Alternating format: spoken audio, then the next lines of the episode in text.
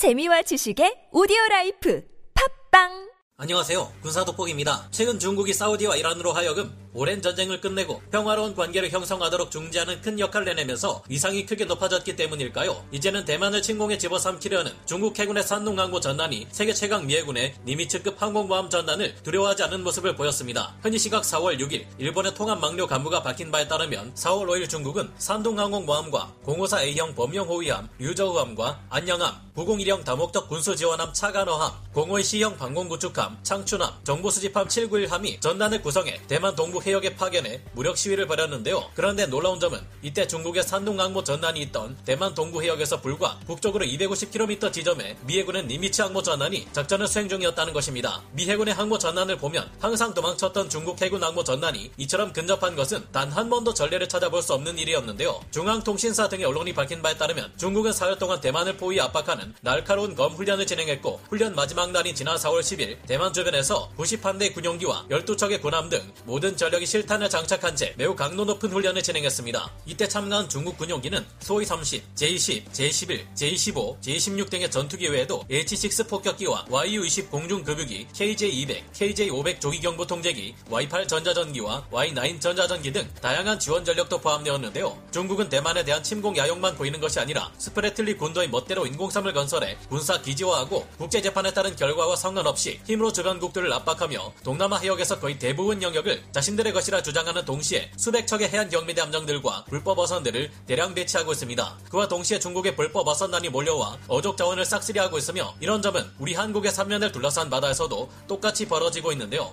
그러나 갈수록 심각해지는 중국의 위협에도 아랑곳하지 않고 최근 말레이시아는 고작 230톤급 순찰정으로 중국 해경의 4,000톤급 거대한 함정을 EEZ 밖으로 몰아내는 인상적인 활약을 보였고, 베트남 또한 작은 어업 지도선으로 훨씬 거대한 중국 해경 경비함을 몰아내 주목받고 있습니다. 그런데 여기에 더해 필리핀까지 중국을 저지하려는 미국과 급격히 가까워지면서 군사력을 크게 증강시키려 하고 있습니다. 게다가 이들이 군사력을 크게 증강시키기 위해 도입을 원하고 있는 것은 다름 아닌 우리 대한민국의 여러 무기들인데요. FA-50 블록-20 전투기에서부터 해군의 전투함들과 잠수함까지 필리핀은 한국의 최신 무기들로 UK 공군을 도배하려 하는데, 우리 한국의 무기들을 사용하는 동남아 여러 국가들이 향후 미국과 함께 중국군을 응징하는 데 큰 활약을 하게 될 수 있을까요? 전문가는 아니지만 해당 분야의 정보를 조사 정리했습니다. 본의 아니게 틀린 부분이 있을 수 있다는 점 양해해 주시면 감사하겠습니다. 필리핀은 봉공 마르코스 대통령이라는 이름으로도 불리는 페르디난드 마르코스 주니어 대통령이 집권하면서부터 본격적인 반중 친미 노선을 타고 있습니다. 중국이 대만을 점령하고 바시 해협에 많이 분포되어 있는 필리핀의 여러 섬들마저 점령하게 될 경우 이 지역이 분쟁 지역으로 변하게 될 텐데요. 중국이 유사시 이 바시 해협을 군사력을 동원해 차단해 버릴 경우 당장 우리 한국도 3개월 내 국내 기반 산업이 마비되는 경제적 피해를 입게 되는 만큼 이제는 4월 말 예정 된 미국과의 한미 정상회담에서의 협상을 통해 우리 해군도 핵추진 잠수함을 비롯한 진일보한 해군력 강화가 필요하다는 주장이 제기되고 있습니다. 그런 만큼 필리핀의 해상 분쟁은 우리 안보 상황과도 밀접하게 연관되는 문제인데요. 최근 필리핀은 4월 28일까지 진행되며 17,600명의 병력이 참가하는 역대 최대 필리핀 미국 연합군사훈련 발리카탄을 11일 시작하는 등 확실한 반중 친미 행보를 보이고 있으며, 앞으로 군사력을 대폭 현대화하고 증강시켜 중국의 위협에 맞서 선봉에 나설 조짐을 보이고 있습니다. 필리핀의 현지 언론 매체 4월 10일 발표한 바에 따르면 내년부터 필리핀은 2028년까지 매년 평균 6.5%씩 국방 예산을 늘려갈 계획인 것은 물론 이 기간 중 특히 공군력과 해군력의 현대화 사업에 집중 투자할 것이라고 합니다. 그 중에서도 해외로부터 도입하는 무기 획득 예산은 연평균 9%씩 늘려나갈 계획이라고 하는데요. 필리핀은 일명 호라이즌 프로젝트라는 이름의 대규모 무기 도입 사업을 추진하고 있으며 총 3단계에 걸쳐 자국의 노후된 공군력과 해군력을 현대화시켜 나갈 계획입니다.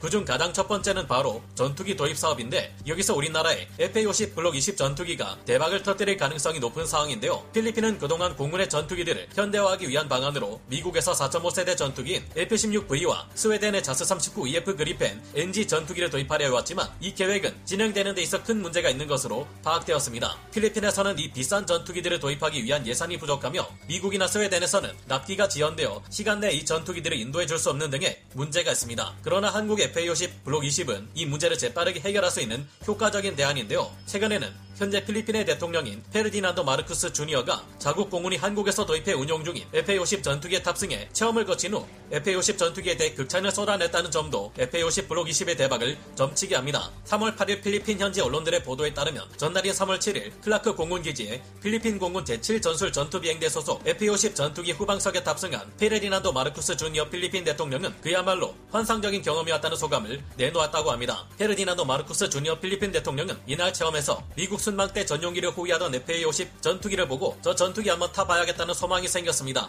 이번 비행을 통해 공군의 현대화는 매우 중요한 일임을 다시 한번 깨달을 수 있었습니다. 라는 호의적인 반응을 보였습니다. 이미 폴란드가 한국으로부터 48대의 FA-50 블록-24형인 FA-50 GF PL을 도입하는 계약을 체결한 상태에서 말레이시아 또한 블록-24형인 18개의 FA-50M 전투기들을 도입하기 위한 계약을 체결했다는 것이 기업정보전자 공시 시스템 다트의 공시되어 알려졌습니다. 이런 상태에서 추가로 필리핀이 FA-50 블록-20 전투기를 도입한다면 전투기의 대당 가격과 유지보수 비용이 함께 낮아질 수 있으며 이 점은 다른 국가들이 FA-50 블록-20 전투기를 도입하는 데 있어서도 호재로 작용할 수 있습니다. FA-50 블록-24형 전투기는 이전에 필리핀이 도입해 운용해왔던 FA-50과 달리 중거리 공대공 미사일인 AIM-120 암람을 통합해 적기가 보이지 않는 상황에서의 교전이 가능하다는 점에서 본격적인 전투기가 된다는 점이 가장 큰 특징입니다. FA-50은 본래 훈련기인 T-50 골든이글을 기반으로 개발되었지만 최대 속도 마하 1.5로 가속이 가능하며 블록-20의 해외 수출 사양에서는 미국 레이시온의 신형 공랭식 AESA 레이더인 팬텀 스트라이크를 장착함으로써 강력한 공대공 교전 능력을 가지게 될 것으로 기대되는데요. 수명 연장 및 임무 환경 확장, 조종 관련 항법 장치의 개선, 공중급유 기능 부여 등 다양한 계량이 적용되는 만큼 필리핀은 FA-50 블록-20으로 이전에 가지지 못했던 작전 능력을 가지게 될 겁니다. 필리핀이 다음으로 노리고 있는 것은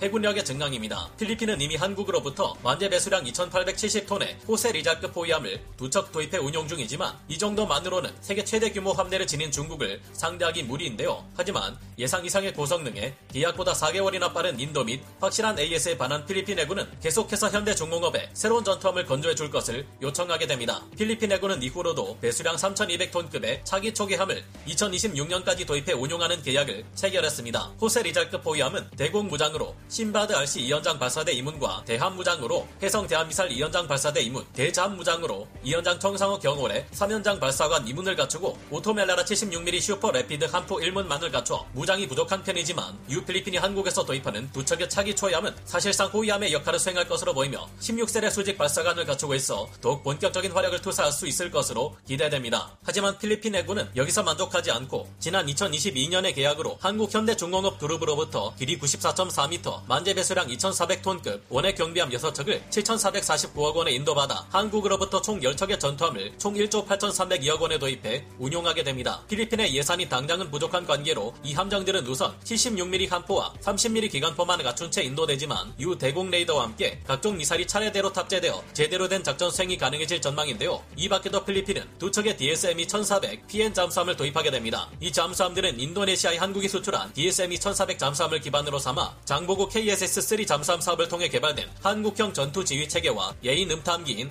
타스소나 체계를 비롯한 새로운 신형 장비들을 탑재해 개량을 가한 뛰어난 성능의 잠수함인데요. 필리핀 공군이 과거 12대 FA-50 PH 전투기를 현재 환율 기준 5,560억 원 규모에 도입했다는 점과 앞으로 적어도 12대를 더 원하고 있다는 점을 감안해 볼 경우 앞으로 최소 FA-50 블록-20 전투기 수출로만 5,560억 원의 이익을 얻을 수 있을 것으로 예상되며 여기에 더해 10척의 전투함으로 1조 8,302억 원의 이익과 DSM-2 1400 PN 2척으로 7,733억 원의 이익을 얻을 수 있어 모두 합하면 총 3조 1,500억 원가량의 이익이 예상되는데요. 앞으로 필리핀의 자금 상황 때문에 지켜봐야겠지만 군사력을 증강하겠다는 그들의 태도를 볼 때 이 수출 규모는 시간은 걸리겠지만 그 이상에 달할지도 모르겠습니다. 그래서 현재 한국의 여러 무기들을 도입해 자국군을 강화시키려는 필리핀의 상황을 감안해 국내 여러 방산 전문 업체들이 각자 다양한 무기 체계들을 수출하기 위해 노력하고 있는데요. 물론 필리핀 군이나 베트남군, 좀 더 넓은 범위에서 우리 한국군의 경우에도 미국의 패권에 도전하는 거대한 중국군과 단독으로 싸워 승리를 보장할 수는 없지만 말레이시아와 베트남, 필리핀처럼 좀 더 적극적으로 중국의 불법 어선단을 압박할 경우 어민들의 피해를 줄일 수 있다는 것 또한 이제까지 역사를 통해 증명되어 온 사실입니다. 불법 조업 어선과 관련된 문제의 경우 세계 어느 나라든 자원이 부족할 경우 정당한 대가를 주고 싸울 생각을 하는데 중국은 패권주의를 주장하며 힘으로 빼앗아갈 생각을 하기의 문제인데요. 2021년 1월부터는 중국 상선들이 미사일을 숨겨놓고 유사시 쏠 수 있게 하는 등 민병대화를 추진하고 있는 데다 중국군이 이를 지원하고 있습니다. 게다가 2021년 2월부터 중국 해경은 센카쿠 열도와 남중국해 등지의 분쟁 해역에서